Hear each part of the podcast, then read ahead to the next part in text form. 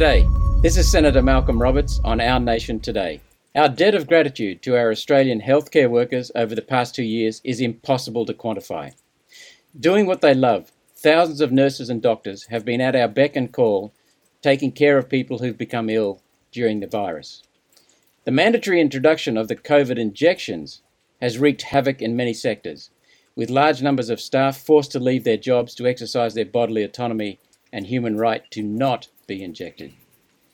It's our doctors and nurses who are seeing firsthand the concerning adverse effects from these injections. And, perhaps not surprisingly, these stories are not finding their way into the withering legacy media. Doctors and nurses who try to advocate for their patients' rightful access to informed consent and bodily autonomy are threatened with disciplinary hearings and dismissal. Others, like Cathy, a registered nurse working in mental health, refuse to stay silent and have already resigned from their job that is their passion, and are now free to speak out about what they have experienced. Cathy is a registered nurse and a registered mental health nurse. She joins me on Our Nation today to share her experience over the past 18 months, including adverse reactions from the COVID injections and the adverse mental health impacts on our healthcare workers. Welcome, Cathy. Thank you, Malcolm. Cathy, can you tell us why you chose nursing and specifically why mental health? I chose nursing because nursing is in my blood. My mother was a registered nurse. I have an uncle who's a doctor. I'm a very caring person. I'm passionate. I'm very interested in the body and the way it works. And it's just something that was a pathway that was always going to happen for me ever since I was a child. Always wanted to be a nurse. And I made that dream come true. As for being a mental health registered nurse, I've had people in my own circle, as in family members, friends who have been affected by mental illness so on a personal level, uh, I saw the challenges that my family has endured. So I thought I need to make a change. So that's why I made my specialty mental health approximately four years ago. Yes, and I've, I've seen a video of you speaking in public, and, and you certainly are passionate. You, you I mean, you're genuine. You're the real deal. So let's talk about uh, briefly just a summary of, of um, medications these days. We all want safe treatment, wouldn't you say? Absolutely. And we all want freedom to each make our choice and for that to be accepted. We basically all want freedom, choice, and acceptance of our choice. Would you agree? Yes. And we each decide what is put into our body, or we should be each deciding what is put into our body. Absolutely, 100%. Freedom of choice. So we all wholeheartedly support medicines that are fully tested and proven safe, effective, and preferably affordable, and preferably readily available. Yes. That would be the ideal. That's what I would say about that.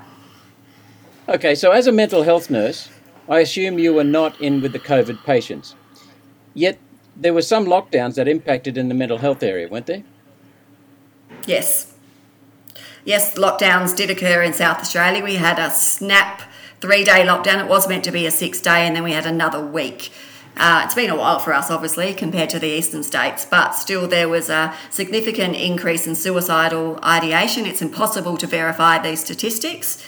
It's impossible to verify any suicidal ideation or suicide rates across Australia at this point in time, which is very disappointing. But yes, there was significant impact on people with previous mental illness, and now we're also seeing an increase in depression and anxiety amongst the South Australian Australian community at large. Isn't South Australia the place where the health chief health officer or told people not to catch a football? Correct. Ridiculous. After the introduction of the COVID injections, what unfolded in your previous workplace? And what role, if any, has coercion played in achieving vaccination rates? And how has that affected the culture of these workplaces? We received a large, large number of emails, um, as in work emails, consistently saying, come on, protect the community, your frontline workers, this is the right thing to do. You know, your professionals, your health professionals consistently received email after email after email. And I personally felt the coercion. I obviously didn't agree with the coercion, but I tell you what, I was booked in twice to have the COVID 19 vaccines on a personal level, and I didn't have it, and I'm very, very grateful for that. Why are you grateful for that? because now I've seen significant adverse reactions in both colleagues and the community at large, particularly with regards to our young people. There's been reactions across all demographics, Malcolm, but particularly with regards to our younger teenage boys, girls, uh, which are now being targeted at this present time in schools, particularly in South Australia, I believe, and other schools across Australia, high schools at this time, not primary schools yet. Yeah, it's it's so, it's surprising, it's stunning that um, so many contradictions, so much uh, insanity, so much illogic in this because fancy nurses and doctors getting pigeon or uh, getting bashed by emails, and yet they're saying, you know, you're the healthcare professionals and you know what you're doing, and they're saying, come on, I'm I'm not a healthcare professional, but I want you to get the injection so that we can all get yeah. on with it. The emails came out quite quickly after the initial rollout, so there was all this sort of almost hysteria about it. Like, come on, what, what were your reactions? Yeah, I was sick for two weeks. I just got a bit of a headache. I just got a bit of a sore arm. Now, the fact that my colleagues were even getting headaches alarmed me. I've never had a headache from any vaccine previously. I've had all the vaccines. I'm a registered nurse. You have to have all the vaccines. What you do not have to have is a medical experiment which is untried and untested with any short term safety data or long term safety data, which is what you would expect of every vaccine or any medicine, if you like, that you put into your body. You want to know it's safe. There's no data, there's no statistics, and it's not okay. So I've even had the meningococcal times two meningococcal B times two vaccinations, and so have two, my two daughters because meningococcal B it's the highest rate in Australia, in South Australia. So I'm aware, being a registered nurse, that I was at risk of getting meningococcal B. Now that concerns me more than getting COVID 19, actually getting meningococcal B. I didn't have any reactions. My daughters didn't have any reactions to these vaccines. So for people to even get headaches, feel sick, get flu-like symptoms, and they're the mild ones, I uh, rang alarm bells for me early on. And and what about the impact on the workplace, the culture in the workplaces? When, uh, for example, there's been a survey that a nurse up here told me about, pretty authoritative nurse. She said, forty percent of nurses only took the injection because they were forced into it, coerced into it. They were desperate, and yes. that is not right. But so, what is the impact when you've got forty percent of your people doing something that they disagree with? Being forced to do it, and also then having the threat, uh, the, the, the fear rather, hanging over them of an adverse reaction in the future. Maybe not next week, maybe year after, or maybe four years down the road. What, what is the impact on the workplace with that kind of fear in there? Well, I feel with some colleagues that there was a feeling of disappointment and fear, not really knowing what the long term effects of the COVID 19 vaccines, regardless of which ones you got, are going to be. Some people fully believed and still fully believe that this is the way to go to protect people, even though that they can still get COVID 19 and transmit COVID 19, but they still fully believe that, you know, they were doing the right thing. Others are not so sure, a little bit on the fence, a little bit concerned, and that seems to be more the younger nurses I've noticed. Uh, maybe the ones that want to fall pregnant or have got young children, but they felt, hey, I've got a mortgage, I've got kids to feed, I've got school fees, whatever, even public schools have fees. I have to do this. Uh, there was, they basically didn't see an option, which is sad. They were not fully consented, I believe. I believe in full informed consent. This has not been the process. They've been, I've read the documents from some of these medications and I was not in agreement of them at all. They're not fully disclosing everything that could potentially happen to people who receive this medical experiment. There must be a hell of a conflict within a lot of the nurses and doctors because every day they're checking to make sure a patient, before he or she takes uh, a surgical procedure or a, or a medicine, the nurse checks very mm-hmm. carefully and thoroughly yeah. that for Absolutely. that patient's understanding of what what their problem is, what their what their needs are, what the consequences are, what the possible risks are, what the benefits are of the treatment that they're about to be given, and the nurse goes through that in quite detail before administering the treatment. So here they are, not having informed consent, having quite the reverse, being bullied into something, coerced into something. How does that sit with someone when you go through life thinking one thing but doing the opposite? Well, it doesn't sit very well. It seems very contradictory. almost hypocritical. It's like, yes, when someone's going in for a procedure, say they're having, I don't know, an ear operation, for example, we check everything. We check, we double check, we quadruple check, we check their armbands, we check their wristbands, we ask them, what is your name? What is your date of birth? You know, which ear are we operating on? Um, you know, do you understand the procedure? Have you got any questions? We ask them, the doctor asks them, the anaesthetist asks them. There is a myriad of procedures and policies that you must go through before any procedure. Any procedure, you must be fully, fully disclosing the risks, any adverse events that may occur to this particular patient, or you've got the risk of litigation. You know, healthcare workers are more, more than aware of litigation issues. So we don't want to be you know, be litigated against. So we cross check, we double check, we triple check. Does that make sense? Yes, it does. And and I've been in hospital having procedures and, and I've seen that and they go to a lot of trouble. So to me, if if I'm trained to do that and I tra- and I'm trained that that is essential before someone takes on a on a, a procedure or a medication, then I'm suddenly forced to to bypass all that. It makes me wonder and also then makes me wonder even more if my kids are subjected at the age of 12 to something like that at school where they've got no ability really to make that decision for informed consent because they can't understand the consequences. My problem with that, Malcolm, is that you have to be at least 17 to get your license. You do in South Australia anyway. You have to be 18 to drink alcohol. In the United States, you have to be 21 to drink alcohol, but it's okay for a 12 year old to say, perform a medical procedure on me. That does not make any sense whatsoever. It's uh, very questionable, it's very contradictory, and it's very concerning. And there, there are so, so many contradictions in this because um, some people are saying, well, we need to protect the vaccinated against the unvaccinated. Well, hang on. Doesn't that mean that the vaccine is not effective? So if it's effective, if it's not effective, why are you forcing me to take it when I don't want it? It's just illogical. Why the boosters every six months? What's that about? I mean, if it was a good, you know, reliable vaccine, it wasn't a leaky vaccine or an ineffective vaccine, you shouldn't need boosters every six months. Have you had the tetanus injection? Most people have had the tetanus injection.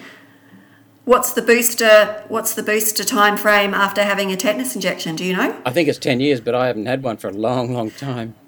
Well, you are correct. It's ten years. So why after, why can you wait 10 years to be protected from tetanus, which is a very serious illness? Very, very serious. Um, why six months for a booster after you've already had two? And then six months later, they want you to have another one. Now, to me, that doesn't make any sense. What's wrong? And, what's, and, what's... and then, then Cathy, um, if I take of my own free will, make a decision to take something, that's fine. But if someone threatens me to say, um, you must do the booster because it's now a few months after the last one and your, your efficacy is gone, uh, you must take a booster, otherwise, your injection status is revoked. Then I'm thinking, what the hell is going on? Hmm. Well, we can see what's happening in Israel. They're up to number four. The first two were revoked unless you had number three. Now, unless you've had number three, uh, number four, sorry, the third one's revoked, and it just goes on and on. I mean, when did this stop? I believe, and now I can't I can't verify this, but I believe there may be eight injections in total. That's the rumours going around. I hope not.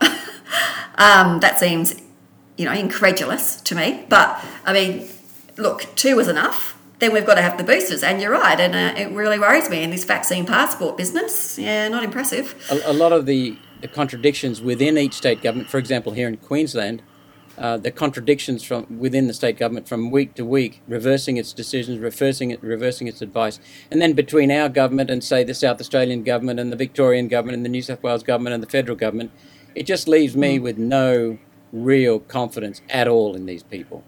It doesn't leave any confidence in me, and, and you know I'm a very proud Australian. I love my country. That's why I'm doing what I'm doing now. I love my state. I love my country. This needs to stop. It needs to stop. There are too many young people dying. There are too many people getting adverse reactions across all demographics, you know. And as I said in the initial interview, which by the way was not premeditated or pre planned, that just happened. Uh, on yeah, when we had the nurses protest here in Adelaide, that that interview I did was not premeditated. I didn't do this to receive exposure or anything. I did it because I am genuinely very, very worried about what is happening in our beautiful country of Australia in this current climate. It is extremely concerning. And as I understand it, Cathy, correct me if I'm wrong and elaborate if you want. Um, you were the organizer or one of the organizers of that protest, Yes. and it just spontaneously came to you when they shoved microphones near you, and you just decided, hell with it, I'm speaking. And I tell you what, you did a bloody good job. Oh, thank you, Malcolm. That's very nice of you to say that. Now, No, it's true. It's The true thing because, is- because you had you you. spoke with confidence, passion, clarity, and, and you were just so precise in what you said. It was very, very clear. I've been researching this for at least 10 months. Okay, I saw alarm bells from day one. This this pandemic came out, and then literally within a few months there was a vaccine. I thought, hang on a minute, yeah, this is all uh, this is a little, a little bit too coincidental for my liking, and that rang alarm bells. And then we're hearing about bats and bat sandwiches, and and then we heard that it came out from the Wuhan Institute, and it went on and on, and more of these so-called conspiracy theories. And I don't even believe in conspiracy theories because they're all coming true. Um, just happened more and more and more. So yeah, as for that interview, look, I was. Um, I don't know, edged on, I guess, by a couple of my colleagues who were standing behind me and said, Cathy, get up there. You're good at this, do it. And I thought, you know what? What the hell? It's now or never. So, bang, that just happened. It was, yeah, it was not planned. I did help organise the protest, absolutely, because we were stood down in South Australia on the 1st of November. From the 1st of November, if you did not have the TGA provisionally, and I'm going to repeat, provisionally approved vaccine, you were not allowed on the premises of your workplace from the 1st of November. So we thought, you know what, let's have a get together, bit of a morale boosting situation for the healthcare workers that have been stood down on Monday, the 1st of November. Let's make it the day after. Yeah, and, and um, you know, I, I want to emphasize what you just said provisionally approved vaccines, Yes. because I asked the Therapeutic Goods Administration head and the chief medical officer for the federal government, said, What is a provisional? What is provisional approval? And, and they said it's where there's no alternative available, which raises all kinds of questions because we know there are, but they won't approve them for use with COVID. Um, right. But these these injections, you've done research, so let's just confirm my understanding as well. These injections have not been thoroughly tested. They've not even been really properly tested, and and so. Um, and my understanding is that it takes around five, at the minimum, seven years, sometimes 10 years, to get proper approval, proper testing. But not only have they done this in, in a, such a short period, they have willfully ignored studies of what happens between generations, pa- passing of, of traits down through the generations. And they could have done them through rats and mice because rats and mice have a very short, uh, what do you call it, uh, intergenerational time span. And so they could have done those studies, but they didn't do them. And, and that to me is just so wrong. They did some studies on rats and mice, but they didn't do them for long enough. And you know what? I don't care if you pour billions of dollars into researching any vaccines. You need the time. You need the time. You need the statistics. You need the research. You need to study thoroughly what is going on before you inject anything into human beings. Okay? So, yeah, the whole thing is ridiculous. It's been way too rapid. To me, the emergency is questionable. What emergency? I'm not seeing an emergency of COVID 19, and I'm beginning to think that people out there in the community, and even the vaccinated, no disrespect to you, but I think people are starting to question what is actually going on. Why am I still not allowed over the borders until particular dates if I'm vaccinated? Why do I have to wear a mask if I'm vaccinated? Why do I have to social distance if I'm vaccinated? Why am I still having the restrictions on me that the unvaccinated are having? Now, I believe that the government is looking at changing that and possibly locking out the unvaccinated from certain shops, certain department stores, unfortunately. That's what we're hearing more and more about with the COVID 19 vaccine passport. I believe this is wrong because at the end of the day, if you are vaccinated, as I said earlier in this interview, you can still get COVID 19 and you can still transmit COVID 19. So, where is the protective factor? Where is it? Are people thinking, okay, once we get the booster, like number three, then we're protected? I don't know because Israel's up to number four. So, there is number three not working? You're making There's a lot of questions here, Malcolm. You're making perfect sense. Perfect sense. So, tell us about. I, I know you work in mental health, um, so I'm not going to ask you for your clinical diagnosis or anything like that about adverse uh, effects, but I know you talk closely with uh, nurses who do work uh, with the with the people suffering adverse effects. Can you tell us what you've learned secondhand, please? Yeah, we're seeing a large increase in the number of CVAs, which are strokes, cerebrovascular accidents. accidents. We're seeing a large increase in Guillain-Barré disease, which is usually fairly rare. We're seeing, uh, I believe, there is a large increase in uterine cancers. I believe there is a large increase in people just getting generalised rashes, fatigue, sort of. Um,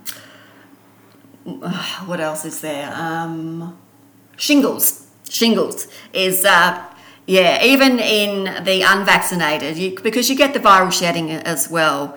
Malcolm, you get the viral shedding issues from the vaccinated to the unvaccinated people. Again, no disrespect if you're vaccinated, but there are significant issues with regards to this. So at the end of the day, we all, in a way, get vaccinated, whether you've had the injection put into your body or not.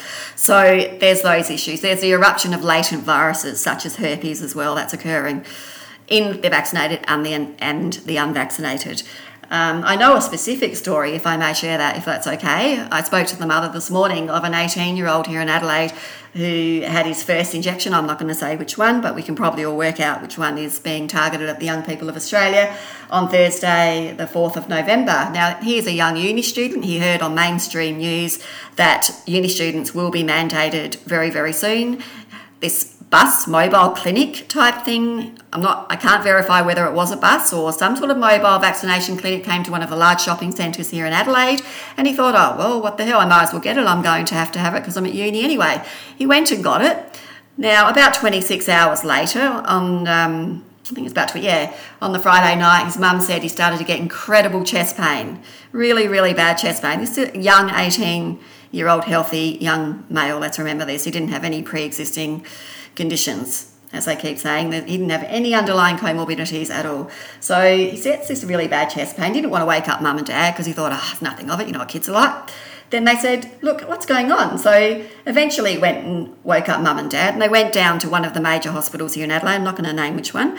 And they presented to ED, the emergency department, and basically, it wasn't taken very seriously, according to this mother, which is very disappointing. So, because he didn't come via an ambulance, and mum basically took her son down herself, she presented to the triage nurse, and the triage nurse said, What's going on? And, okay, we had the injection of such and such a day ago.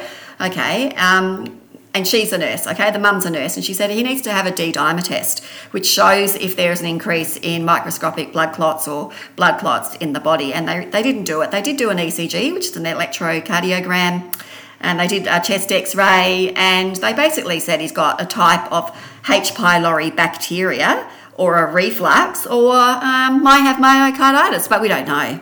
So, and I said, okay, well, what's the treatment now? And she said, nothing. They just sent him home. We had to wait six and a half hours before they saw a doctor. He's sitting there with chest pain. He is 18 years old. Okay? Like normally, I have worked in ED in the past. Someone with chest pain is, is virtually a priority one. Like they are straight in. There's no mucking around. So, what's going on with the cover ups? Um, so yeah, and, and I spoke to her today and I said, well, he's got a cardiologist appointment. And she said, oh, well, I probably need to make one. Make one. And I said, absolutely. And you get an, ex- an exemption. He's not having the next injection. That's ridiculous. It'll kill him. So she's like, okay. And she's onto it. So I, am I'm, I'm trying to educate people.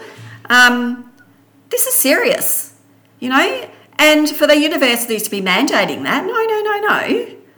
No, that you've got to be telling them exactly why. Why are they being mandated? What risk are they posing when the majority of people that have died of COVID 19 are over 75 years old? Yeah. Um, talk a bit more about the the myocarditis because we understand that that's quite prevalent amongst um, people who've been given the Pfizer shot, for example. Is that correct? Mm, for example, yes. Um, have you heard of Dr. Peter McCullough? The yes. American cardiologist. Okay, so I watched one of his clips the other night, and he was saying that generalized myocarditis, like which you get it sort of naturally, if you like, is nowhere near as serious as a myocarditis that is presenting after having particular COVID 19 vaccines. The inflammatory process is a lot, lot worse. The outcome is a lot worse. The treatment is more difficult because they're not really understanding. Like it seems to be a different kind of myocarditis, but it is presenting as uh, very challenging for the doctors and they're worried. Now, Dr. Peter McCullough is a world renowned cardiologist, he knows his stuff. Now, why is he going on as many platforms as possible if he wasn't concerned? So, to me, that's a concern. And that goes to say for a lot of specialists and immunologists around the world, scientists, they're all coming out. We've heard of Dr. Rainer Fuellmich doing the Nuremberg 2, of course, everyone's heard of him. Um, they're all coming out in, in the thousands, more and more, risking their professions. I, I've just risked mine because I couldn't sleep at night. I, am a bit like, I guess, Alexander, the young doctor that resigned in Sydney because so many police officers were coming to him with stories about what's going on. You know, we don't want to be assaulting people and doing this anymore. It's not part of our um, policy, I guess. It's not part of our training of being a police officer. So he stood down and resigned so he could get the truth out. Well, I understand how he feels. It, it does wear you down when you know what's going on.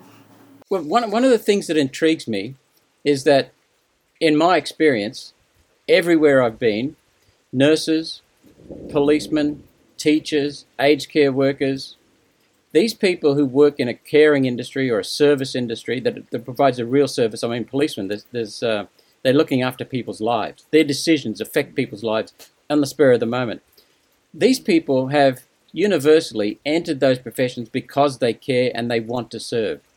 I was with three uh, policemen on a podcast last night for about two hours, and they were so impressive, Cathy. They were professional, yes. they were clear headed, mm. they were clear speaking. Their service and their, their care and their passion for what they did came through. I said did because two of them have resigned and one of them has been stood down because they don't want to enforce laws that they know are wrong, and they don't want to take these orders from lawbreakers at high office in the in the state in the states of Victoria and New South Wales and Queensland. That's how strongly these people believe in what they're doing.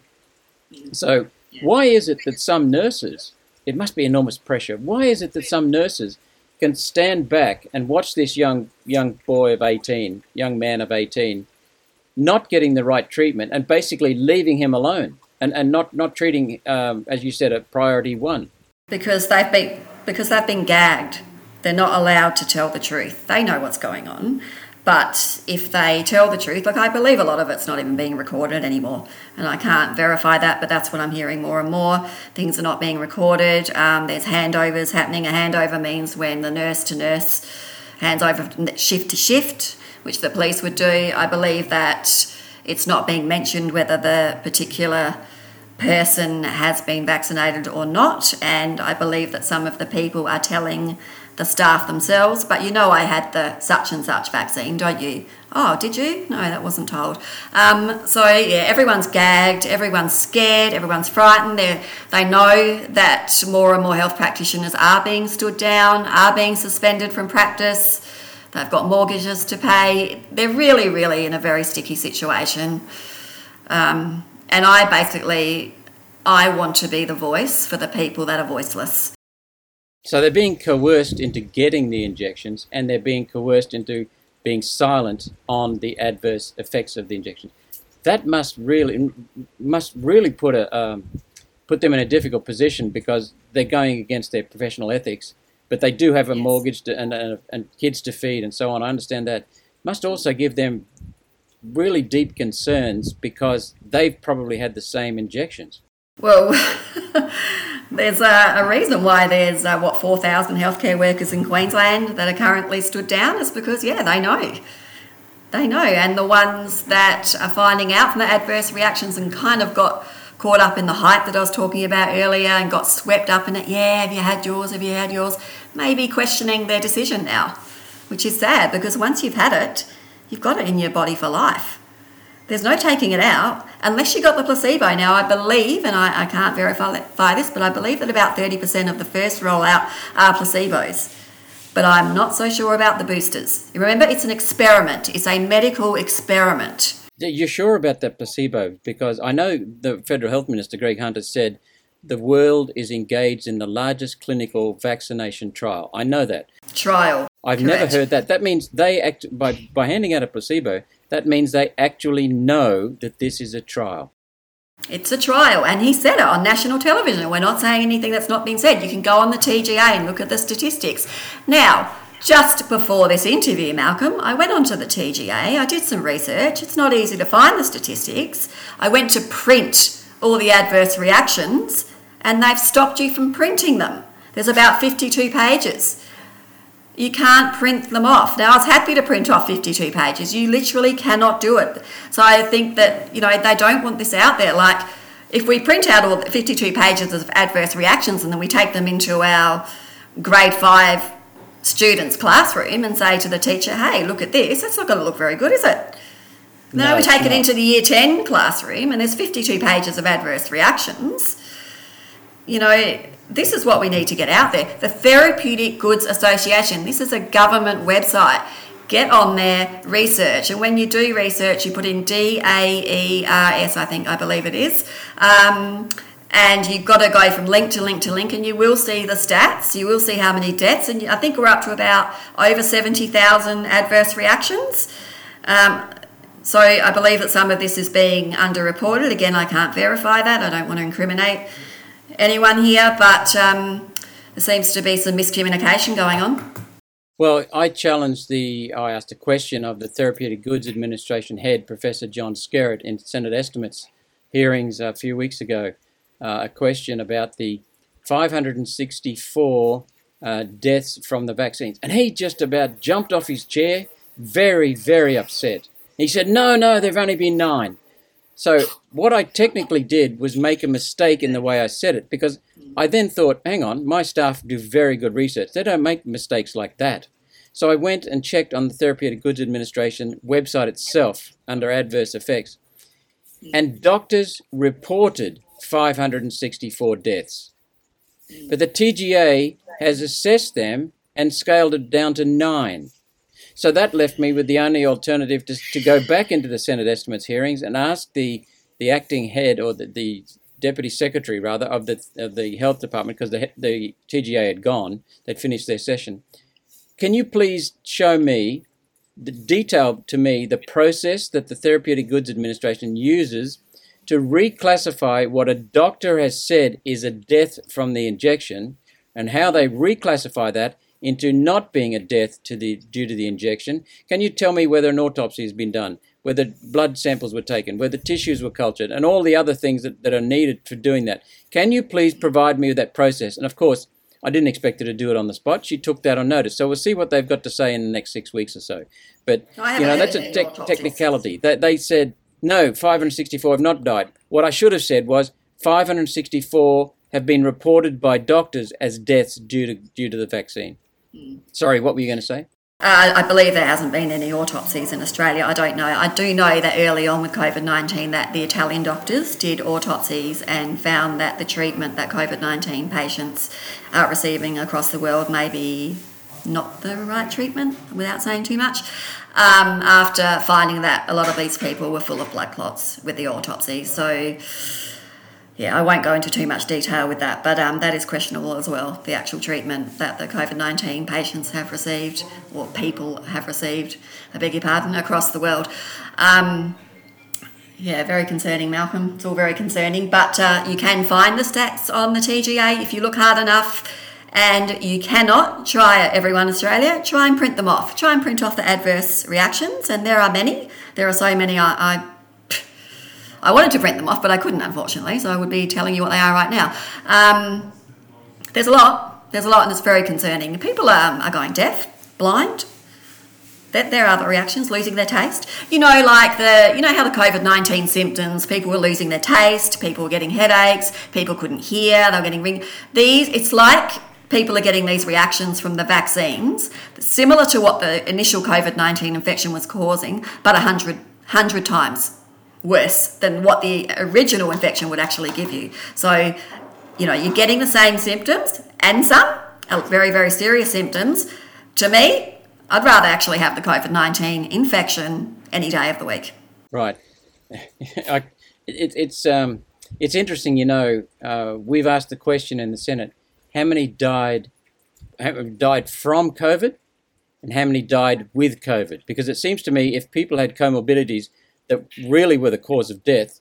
They're still, and they had COVID. They were with COVID was with them when they died. That's labelled a uh, COVID COVID uh, death. But with the injections, it seems to be if um, the same old question, but they answer it differently. Did they die because of the injection or with the injection? You know, they, they seem to be reversing their little argument. Um, you mentioned a little while ago you're particularly concerned about the young. Was that that that uh, 18 year olds you're talking about, or are you talking about even younger, like 12?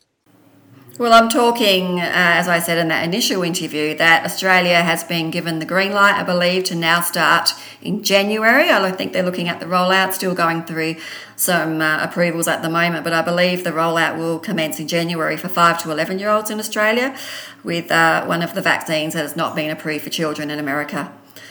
So that to me is extremely concerning for our children. Uh, I believe that there have been no deaths from the COVID 19 infection in Australia at all. I can't verify that. I can't find any statistics. Am- it's hard to find anything. Amongst children in Australia, I don't know of any of that have died of COVID 19, do you? No, I don't. And uh, um, so we, we're we're treating people who've got basically zero chance of dying or getting seriously ill from COVID because they're so young, um, with something that could kill them. They're saying, like, you know, if you want to go and visit granny and grandpa, you've got to protect them. You know, you like, you don't want to be giving granny and grandpa COVID 19. I think this is the stance they're using. Well, again, you still get COVID 19, you still transmit COVID 19. So, how are they protecting granny and grandpa? Could you please, you know, Exactly. I'm exactly. not sure, not sure Um, about this. So, oh, you've already asked my answered my seventh question, um, and and my eighth. Um, what about parents and, and your colleagues in terms of um, what what do they think about injecting young kids down to as low as, as five? And and by the way, what you're implying, what you're saying, and what, what I conclude, and it is the only possible conclusion there is, is that the overseas have refused to to in, to inject kids down to five, but without testing, our TGA is going to approve them down to five. So there, there's no testing being done. No, no, it, it hasn't been done. So Israel's in big trouble. Apparently, 80% of their hospitalised people are uh, vaccinated. So um, I don't know how far down they've gone with children, but I believe we're one of the first countries. Uh, I'm not sure. Um, Israel is, is a you know, uh, an original place, if you like, but uh, they've been pretty well hammered by this. So I don't know how far down their ages go, but I, I, all I do know is that America is not allowing 5 to 11 year olds to be injected at this point And at all. I think that's, with, it's off the table. Yeah. yeah, and that's with Pfizer, uh, and Pfizer is what's being used here. Um, so our TGA And, and another one. And another one that I'm not going to name, not just Okay. Pfizer. Um, Okay. So, so any thoughts from parents that you can pass on, or your own colleagues, injected or not injected, about? I know of a lot. Yeah, I know of a lot of parents who are homeschooling now here in Adelaide. They're starting up homeschooling everywhere. There are teachers that have just been mandated. I attended um, a get together last Sunday and I spoke at it for the teachers. They, uh, they would have received their mandate by now, who are very concerned. Um, I think I praise them for standing up because they are setting they're setting the standard for their students and their colleagues that they do not want to be injected with a medical experiment. And if a you know, a 10 year old goes, Well, how come Mrs. Such and Such, my teacher, doesn't want it? Why would I want it, mum? You know, I think they're fantastic for doing it. But they, these are the homeschooling teachers of the future. But how, what a sad situation that teachers, we don't have enough teachers now, let alone nurses, healthcare workers. So there we go. Let's lose another how many thousands of teachers across Australia. Ridiculous. You know, we don't have one of the highest standards of education in the world, and that's no disrespect for teachers, but we are lagging. I think we all know that.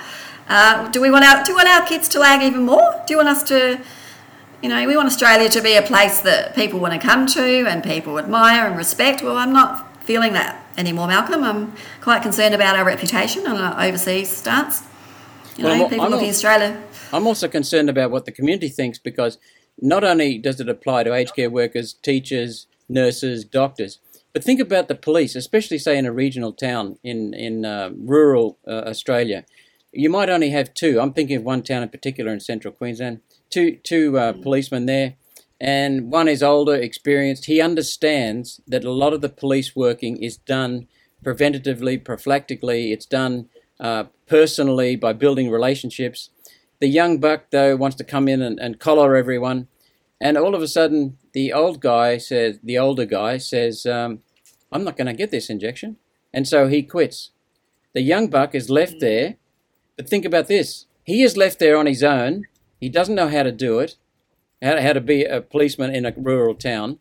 So he brings Yes. enormous pressure on himself. In addition to that, Cathy, the police force is now short-staffed, so there's added pressure on him to do do work. And then think about this: that man who's probably young, not very experienced on interpersonal skills, has now got to go and enforce small businesses in his town to exclude the uninjected. He is in for a hell of a time. It's it's terrible. It's terrible. And you know, he's starting out his career. He's obviously got into it for a reason because this is the career I want to be in. I want to serve the people. I want to serve the community. They are making it extremely difficult. He is going to get hell. Isn't it hard enough learning to be a police officer as a young person? Isn't it hard enough to learn the ropes, let alone the older person? So he's just left there, hanging, to run a town without any support. That's ridiculous and it's unsafe. It's unsafe for the community, it's unsafe for him. He's targeted. There's going to be some very angry business people. It's not his fault. It comes from higher than him. So what's he going to do? End up resigning because he can't handle the pressure? Is he going to be on stress leave? I believe there are a lot of people in his position who are on stress leave right now as we speak. Potentially worse, Cathy, he might be soured because because he's been put in such a position that he has to resort to force or, or intimidation himself. Then he becomes a soured cop, and there aren't many of them, but there are some. He becomes a soured cop, and he affects many people's lives for the rest of his career because he's been turned off. Or he gets burnt out. We call it burnt out in mental health. If you've been in something, say, say you've been in a position for years and years and years, and you kind of become a bit uh, negative, or you know, I don't know, questioning the whole the whole system, and we call it burnt out. So he, these people are going to be burnt out before their time. Okay, he should be getting burnt out around fifty, not thirty. So, so members of parliament, I just want to raise something to put this in context. You don't need to answer this because you weren't there, but um, in parliament there have been standover tactics, bullying, even accusations of rape. Right. So that's that's the, that's the culture in Parliament House in some uh, MPs' offices, in some departments, some Yes. ministerial suites. So, so what what the government said was we're going to offer everyone training on. Well, now let me just get the title here: safe and respectful workplace training. Okay, safe and respectful workplace training makes sense. I got some really good tips out of it. Now I rocked up there thinking on on Monday morning, fresh, and thinking, okay, I'm going to be joining a Zoom call with 20 other people. No, it was a one-on-one with uh, a consultant, and she was very good. She, she, she, we didn't learn that much, but we confirmed each other's views, and, and we're all good. But you know, spontaneously, Cathy, when I started that, and I, I didn't attack her, I just calmly said, you know, it suddenly come to my mind. I won't mention her name. She was very good, lovely lady. I suddenly said, you know what? It suddenly dawned on me that the government is spending a lot of money on consultants doing this, on making sure that we don't bully people, while they're forcibly injecting people around the country with something they don't want, and they're breaching bodily sanctity. The- you know, that's just um, you're the biggest, not you, but the government is the biggest bullies on on on the country.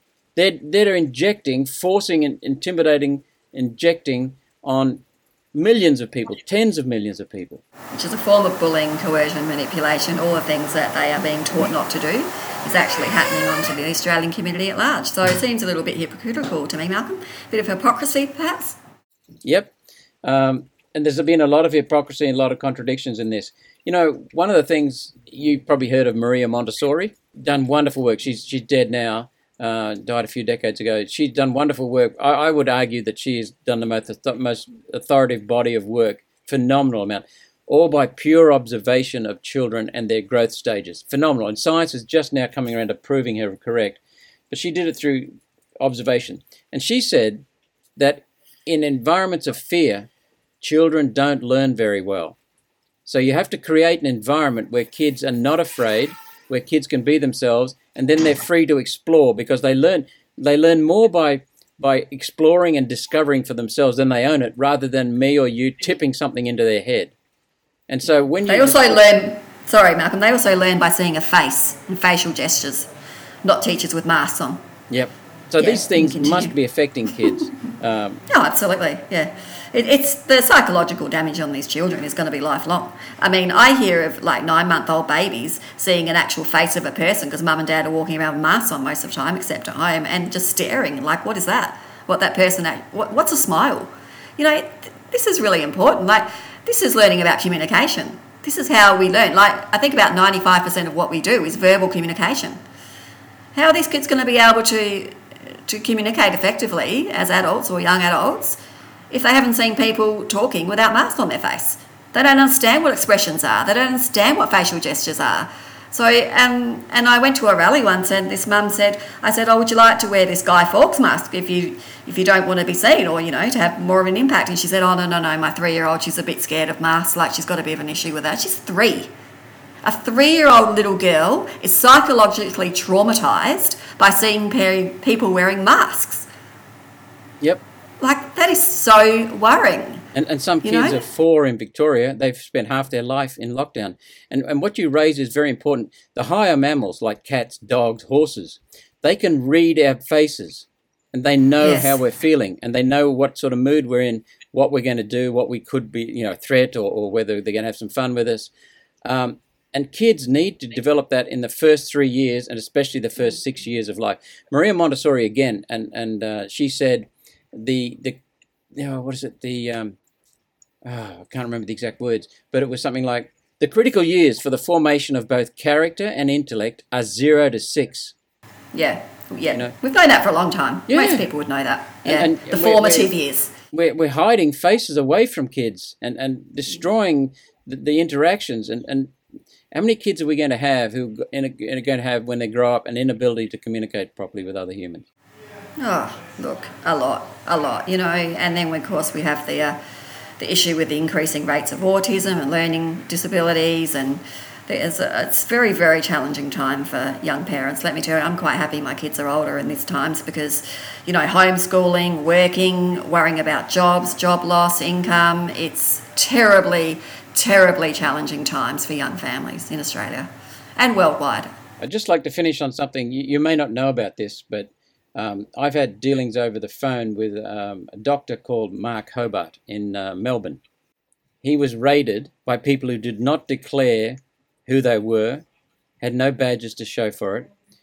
Um, they just wandered into his surgery, wandered around it, took some files, patient doctor files, which is sacrosanct. That privacy, that confidentiality, you know that better than Mm. I do, is sacrosanct. Yeah. They took them. Yeah.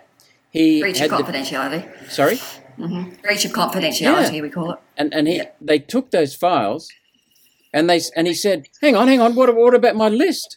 What, what how do I know what files you've taken? We'll check the files, and we'll give you a list later." I mean, they could. Who knows what they're going to? They also took his now. What do they call it? Appointment book, a consultation book. You know, these people. I don't know whether they they they eventually uh, explained that they were from a Department of Health. I don't know whether it was Victorian or federal, but they were called authorised officers, I think. Um, eventually, but Oh, yeah. just wandered in. Authorising what? Hmm, Yeah, exactly. Okay. And and, Yeah. and this, th they did this without any consent from the doctor, and they stole his private, confidential uh, files with his patients, which you should never He's touch. obviously a very good doctor. He's a very good moral, ethical doctor. We don't want them, do we? No, exactly. Well, he, No. he has stood good up for him. Good for him. Is there anything else you want to say, Cath? Yeah, I would. Uh, have you heard of Mr. Graham Hood? Yes, I have. He's I did a, did a podcast with him a, a, a couple of weeks ago. Wonderful. Yeah, so he's the ex Qantas pilot He's got his Facebook post um, named Graham Hood. And I know a close friend of mine who has spoken to Graham only today, and he says that he's experienced, uh, has personal first hand knowledge of an overwhelming increase of people committing suicide or people experiencing chronic and acute suicidal ideation across Australia. He's getting a lot of emails, a lot of calls from families who have been personally affected by this. So the impact on mental health in Australia is significant. Um, it's very hard to get the statistics, as I said earlier, but you know, a lot of people who have shows like you do um, on various platforms, Malcolm, are getting a lot of contact from a lot of concerned people. We're, So I just wanted to and, mention that. And, and you know, Cathy, thank you for mentioning that. That reminds me when Annastacia Palaszczuk, the Queensland Premier, uh, announced her edict recently, two days ago, I think it was, about um, uh, separating the injected from the uninjected and force and not not allowing the uh, those not injected to get into clubs, pubs, uh, hospitals to visit people. You can still get treated, but you can't visit your loved ones. And and care and, and company of a loved one is essential for healing. Um, she she she did brought in these edicts, and uh, you know it's just inhum inhumane what what she's doing because you you yeah. can't separate a loved one from someone who needs that loved one's care and attention um, as they're healing in hospital from a serious from a serious illness. Well, what about the Medicare levy? I mean, why are people paying a Medicare levy? People who are even visiting, if they can't go and visit their relatives. I mean, they may not be receiving the treatment, but no one should be discouraged from visiting someone who is unwell in hospital. We all pay taxes, we all pay Medicare levies. Some of us have private health insurance, so it seems to be a little bit inequitable. Malcolm? Like whether you're a pa- whether you're a patient or whether you're a visitor, we all have a right to go into a healthcare system, our Australian Medicare healthcare system, public healthcare system, to visit our, you know, sick relatives, loved ones. Like, yeah, it's just, it's ridiculous. Whether they're vaccinated or un- unvaccinated, it's total discrimination. Absolute total discrimination. It's a human rights abuse. It's a human rights issue. And I would encourage those people to contact human rights organisations and report what's going on. Well, thank you very much, Cathy, for, for speaking out and you, have been as forthright today as I saw you in public in, in Adelaide. So thank you very, very much. And please continue to do what you're doing. Absolutely, I will. There is no one size fits all for dealing with a virus like COVID 19. Australians have a right to choose how we medicate ourselves when ill. The blatant removal of our individual freedoms regarding our chosen medical responses to COVID or to any virus is unprecedented and should concern every Australian. We have been corralled like cattle into a yard and forced to plunge into the dip. The mental health consequences of the government's stubborn refusal to consider complementary treatments for COVID 19 is leaving an ugly legacy for families, and the government is ignoring this. Our governments have a preference that says it's better to die from mental health issues such as suicide and suffer debilitating adverse effects from the injections or even death from the injections than to die from COVID or give people medical options. And the risk from COVID is tiny. Adverse reactions are real. The injection is not for everyone. People should not be corralled and made to choose between injection or livelihoods. Our freedom to choose our medical treatments is a fundamental aspect of a democratic society. And I want to honour Cathy because she speaks in a very forthright manner, doesn't hold anything back, is considerate, clear, and precise. And when she doesn't know something, she says she doesn't know and gives an opinion rather than a statement of fact. But when she has the facts, as you've heard, she's very, very clear. And we need more people like Cathy standing up amongst our police force, our teachers, our aged care workers, and our nurses and doctors. Please acknowledge these people when you meet someone who's done this. They've given up their livelihood because of us, because of the rest of us in Australia. We need some protection. Thank you for joining me, Senator Malcolm Roberts, on Our Nation.